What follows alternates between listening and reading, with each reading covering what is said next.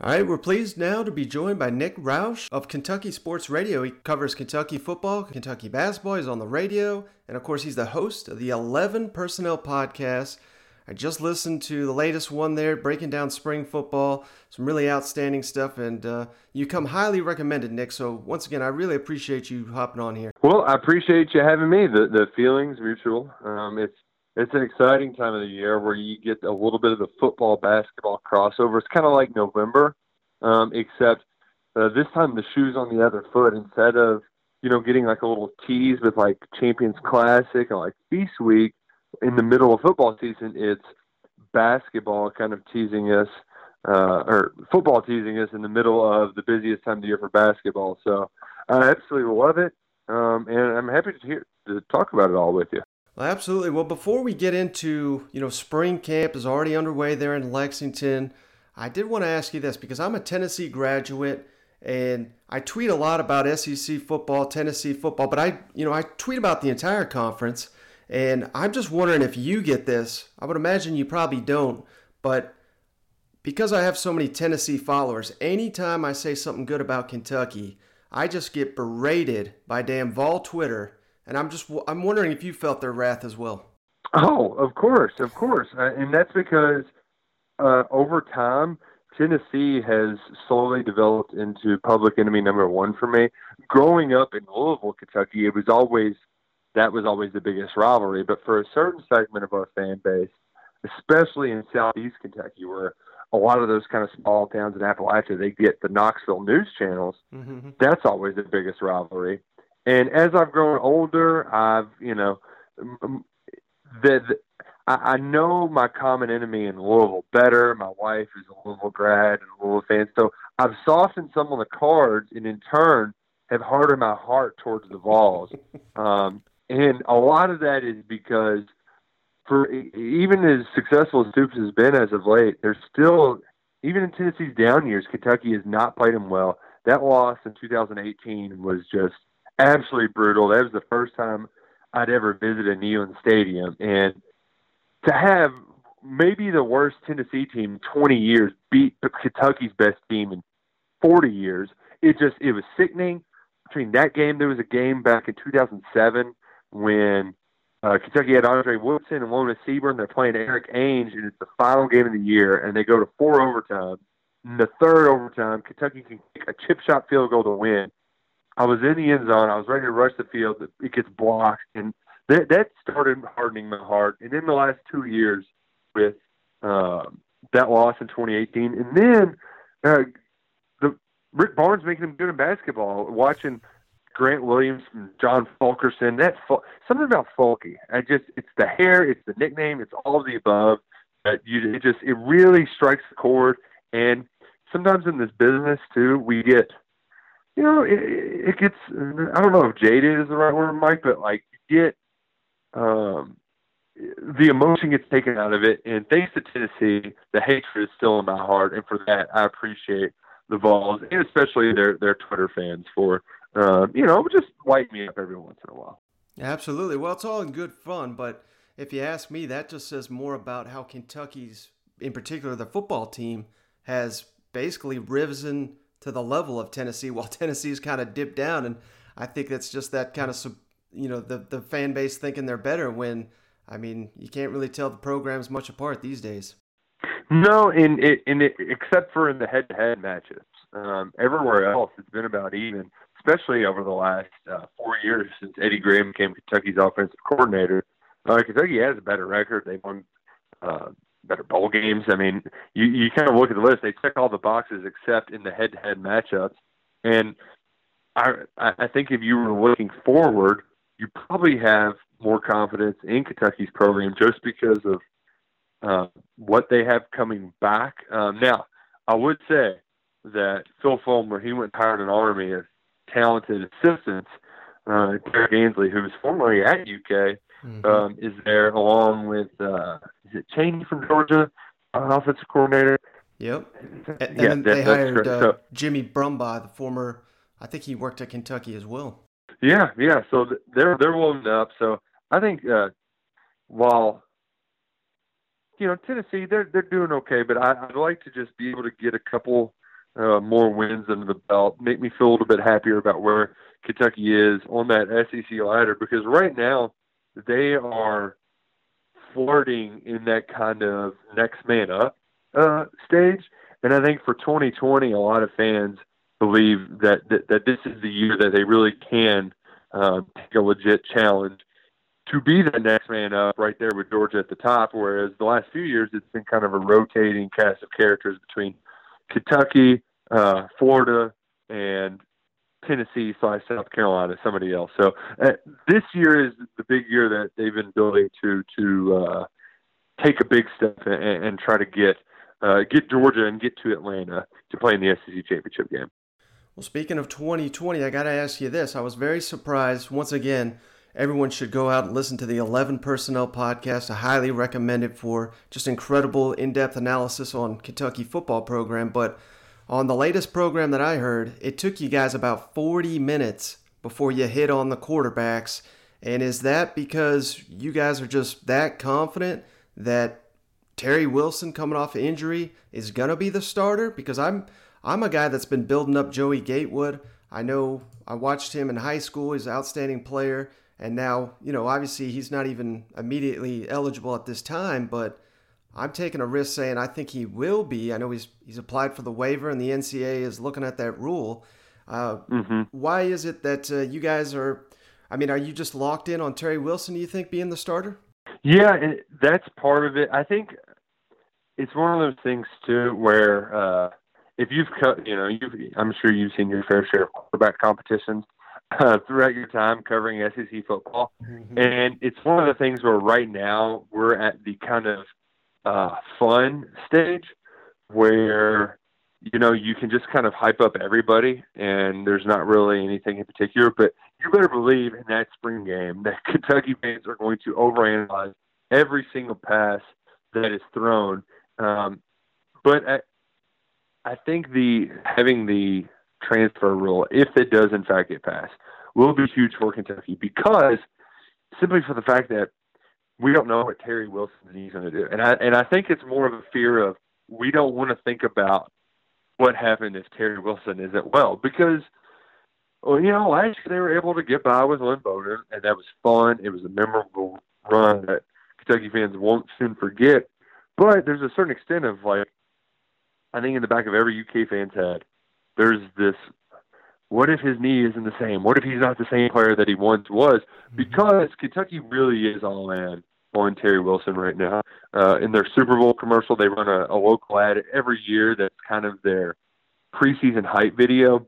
Terry is the focal point at the end where, you know, we're ready for the big shots. There's a lot of people, there's a lot of talk of Atlanta. They're really pumping up expectations, and a lot of it runs through Terry Wilson because they really liked what he was doing before he got hurt last year. So I think that's there is a lot of confidence in Terry, with the caveat that you don't know how he's going to come back from that knee injury. And as of right now, he's not uh, hundred percent in spring practice.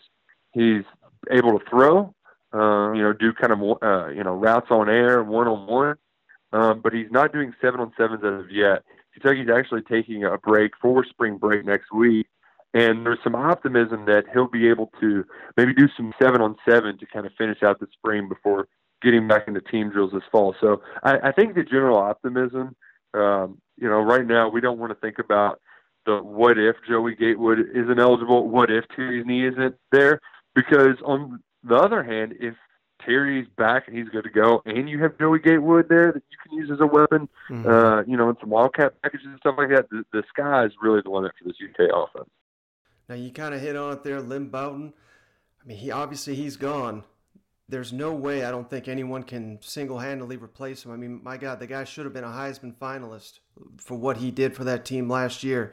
So how does Kentucky go about replacing uh, arguably the best player in well, I don't know if you could even say the best player in recent history because they've had so many good ones, but just an all-timer in Lynn Bowden.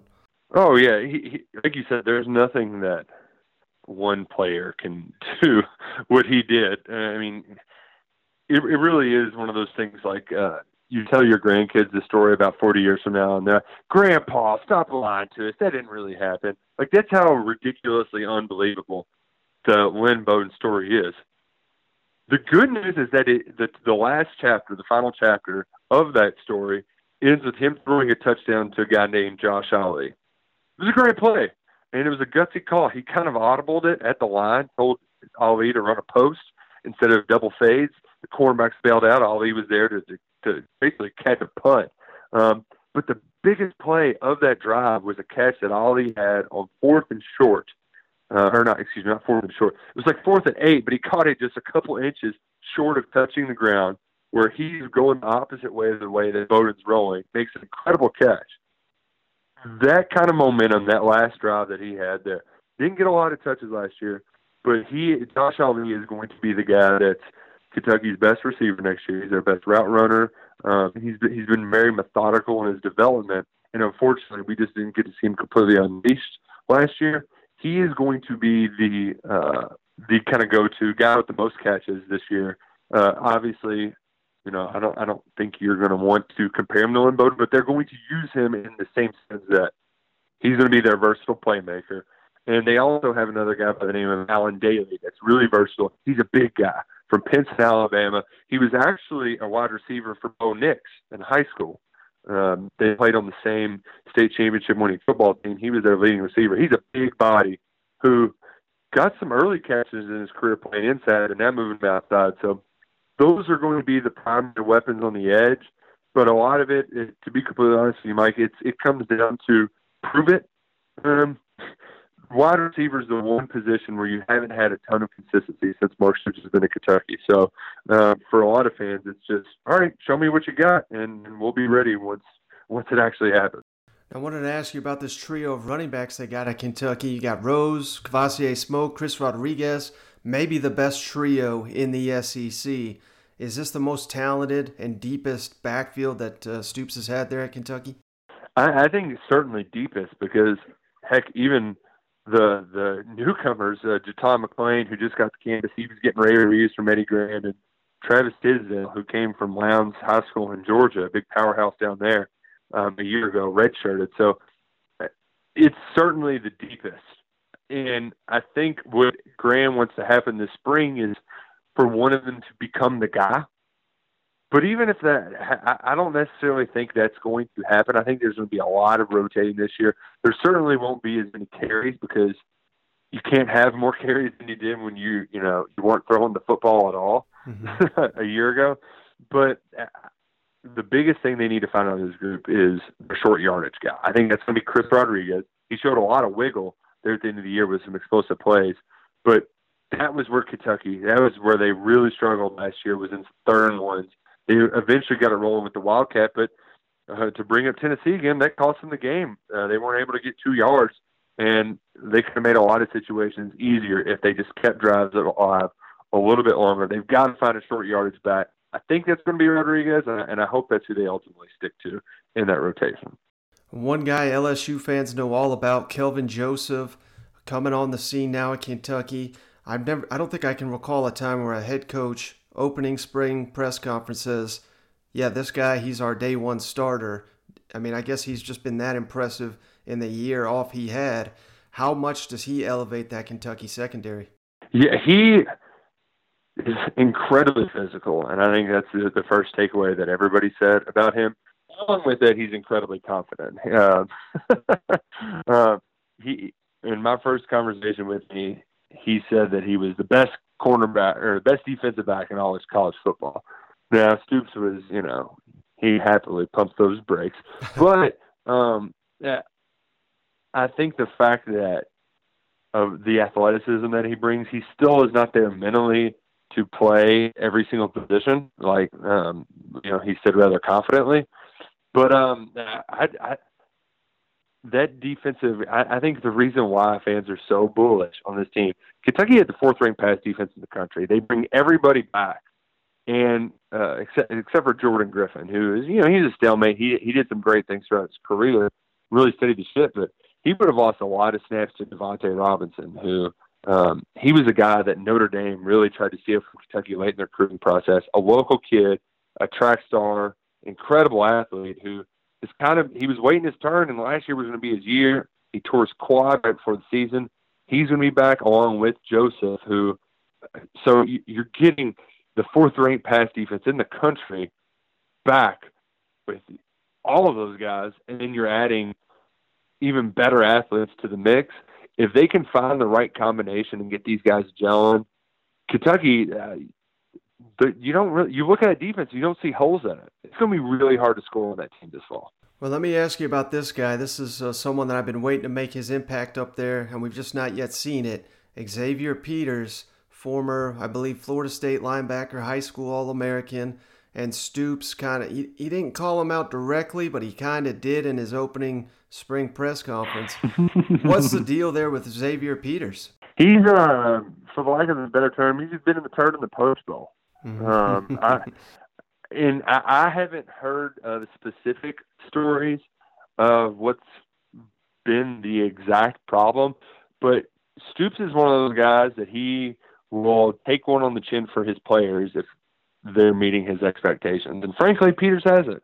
Um, there's some certain things that, uh, you know, whether it's showing up to tutors on time or, or being in a meeting on time, that just hasn't it hasn't met Stoops' expectations, and he he let that line go for a while last season.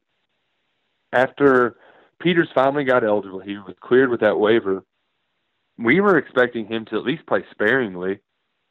And a week goes by, and another week, and another week, and it's like, all right, what what's the deal with Xavier Peters? And finally, Stoops was just like, well, if you're not doing what we're asking of you, then you're not going to play and that's when you know that things are bad. So I think this is Stoops's. He threw that out there one more time, and I think it was his message to Xavier Peters: "Hey, get with it or get lost. We've got some really talented guys. They've got uh, an edge from Louisville by the name of J.J. Weaver, who, if they needed him last year, he would have played more than his four redshirt games. He's really talented. There's some guys there that they have confidence in. So Stoops' message to Peters is: listen, we'd love to have you if you're willing to go there. But, but, you know, we've got a ton of guys right now, and we're confident in their abilities. So get with it, buddy, or, or get lost. Now, Kentucky under Mark Stoops has really have a strong reputation as a developmental program, and I I know some people take that as disrespect, but I take it more as a compliment because he's taken these three star guys, and then by the end of their career, they're all SEC, all American NFL players is there a player or two that comes to your mind that the, maybe the casual SEC fan doesn't know now, but by the end of the season they're going to know all about on Kentucky's roster? Uh, there's one guy, and I, I, hope that the production on the box score will replicate um, what his impact is on the field. The only problem is that that it, the innate nature of the position limits that, and that's Kentucky's nose guard Quinton Bohanna. Bohanna is 395 pounds, and he does not move like a 395 pounder. And I think there was a thought uh, going into last year that he could potentially leave following his junior season and go to the NFL draft, but the production really wasn't there, and he's kind of had a, you know some health issues here and there where you know you weigh 300 pounds or whatever it is.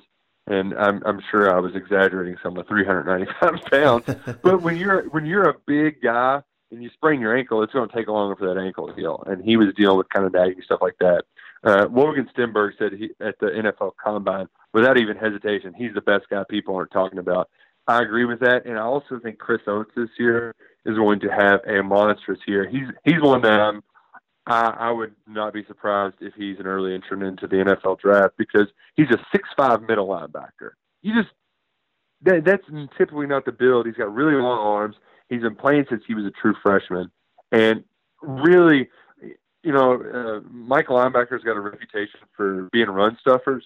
He could do that, but it's really impressive to see him cover ground in open space, and that's part of why Kentucky's pass even so successful is because him and DeAndre Square are very good in the open field. All right, so I know Kentucky just signed a historic class, some of the best, I think is the best defensive line class in the nation. Are you expecting any of these kids to come in and play immediately? I know that's that's not really Mark Stoops what he tends to do, but hell, these kids may be too good to keep off the field. Is there one or two that you ex- really expect to see on the field next season? Uh, I'll give you three, and they're all in the trenches. So it's not. Actually, I'll give you four. Um, and two of those are on the defensive line. That's Justin Rogers, Kentucky's first five-star recruit since the internet was around. um, so he he he is the highest ranked recruit of the rivals era. um, at the University of Kentucky. I'm not sure where they'll slot him in on the defensive line, but he's got the talent, the twitch. I just don't know. He he didn't arrive early, so you kind of wonder with those guys, mm-hmm. how long will it take to kind of develop? The same goes for Josiah Hayes, who, man, Jon Sumrall, new assistant, he's recruiting like a madman in the South. Went down, and Lane Kiffin had a lot of hype, and he snuck that kid out of Mississippi. He's an incredibly talented defensive line, and that's Kentucky lost a couple of guys, Calvin Taylor and T.J. Carter. Taylor was, I believe, second in the SEC in sacks last year. They could use some defensive linemen. They could use some bodies, and I think those guys can work their way into the rotation. On the offensive line, I mentioned Stenberg at the combine. He's the only offensive lineman they're replacing. So what do they do? They went and got a top ten offensive guard in R.J. Adams. That's another one. I'm worried he's not on campus yet, but I think he has all the skills um, to be able to come in and contribute as a freshman.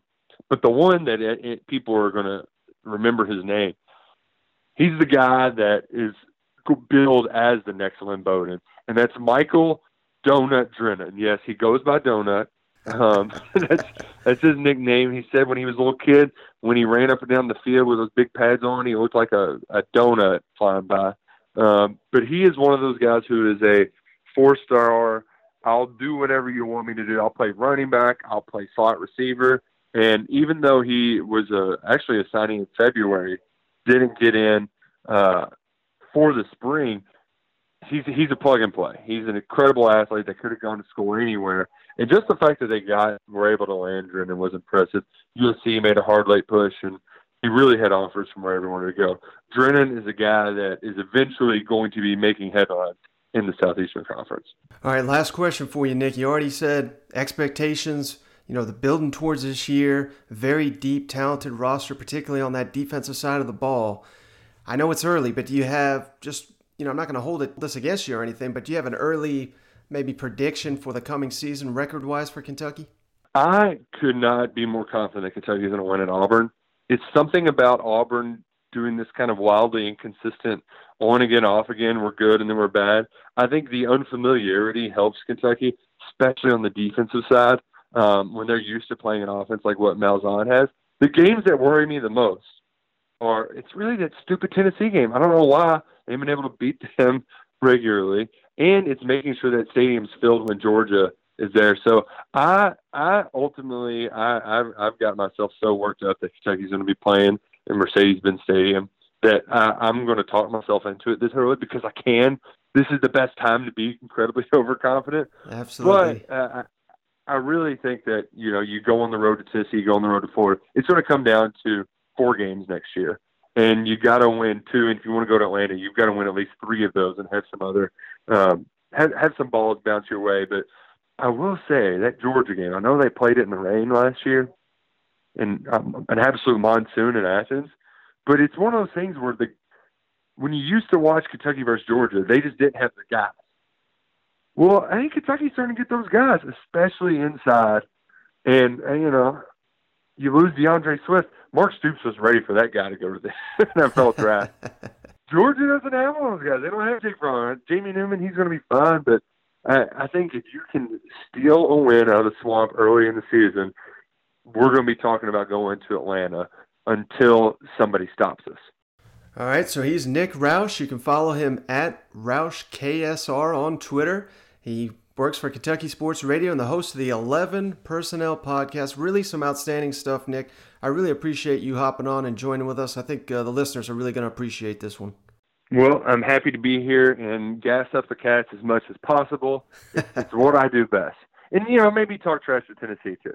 All right, Shane. So how about that? I mean, he saved the best for the last here. Kentucky reaching Atlanta. That's the prediction here in March. You got to love optimism at this time of year. Thoughts on uh, that interview there with Nick Roush? Oh, can you give me a minute, Mike? I got to go get another beer. I mean, we're talking SEC championship here. Let me give me a second. I'll be right back. All right. All right, you there, bud? Yes, sir. All right. All right. Where were we? Kentucky SEC championship. All right. Now, I thought that was a fantastic interview. Yeah, just like Kelvin Joseph, you got to have that confidence, man. That's what you like to hear. You know, something that you, something you and I were talking about this last podcast when they came out national championship odds. Kentucky was at ninety to one. Tennessee was at forty to one. Mm-hmm. And I told you, I think Kentucky is closer or as close as Tennessee is to win a national championship. I mean, if you're looking at just the odds in general, because what they do have coming back, especially on defense. Mm-hmm.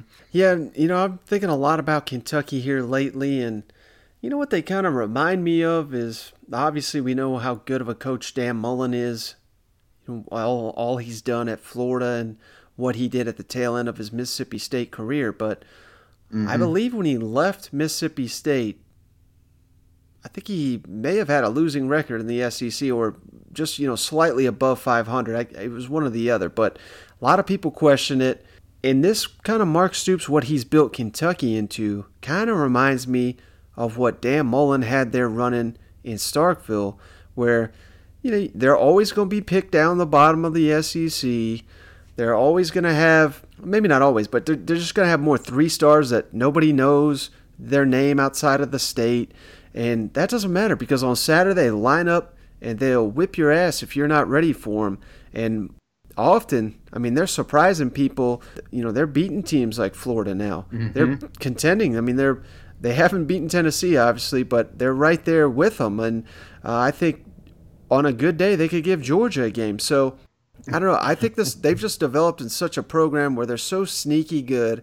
It's kind of like Nick says, no one's going to be picking them to win in Gainesville. But if they somehow manage to get that one, um, I don't know. The sky could be the limit. The momentum could be building, and you know their cross division SEC West game that that is not typical is at Auburn, and kind of like Nick said, kind of like we've been saying, Auburn is just one of these teams that when you just when it's things are going right, I mean the damn sky falls out on them. If if it's one of those years, all of a sudden that game doesn't look that challenging.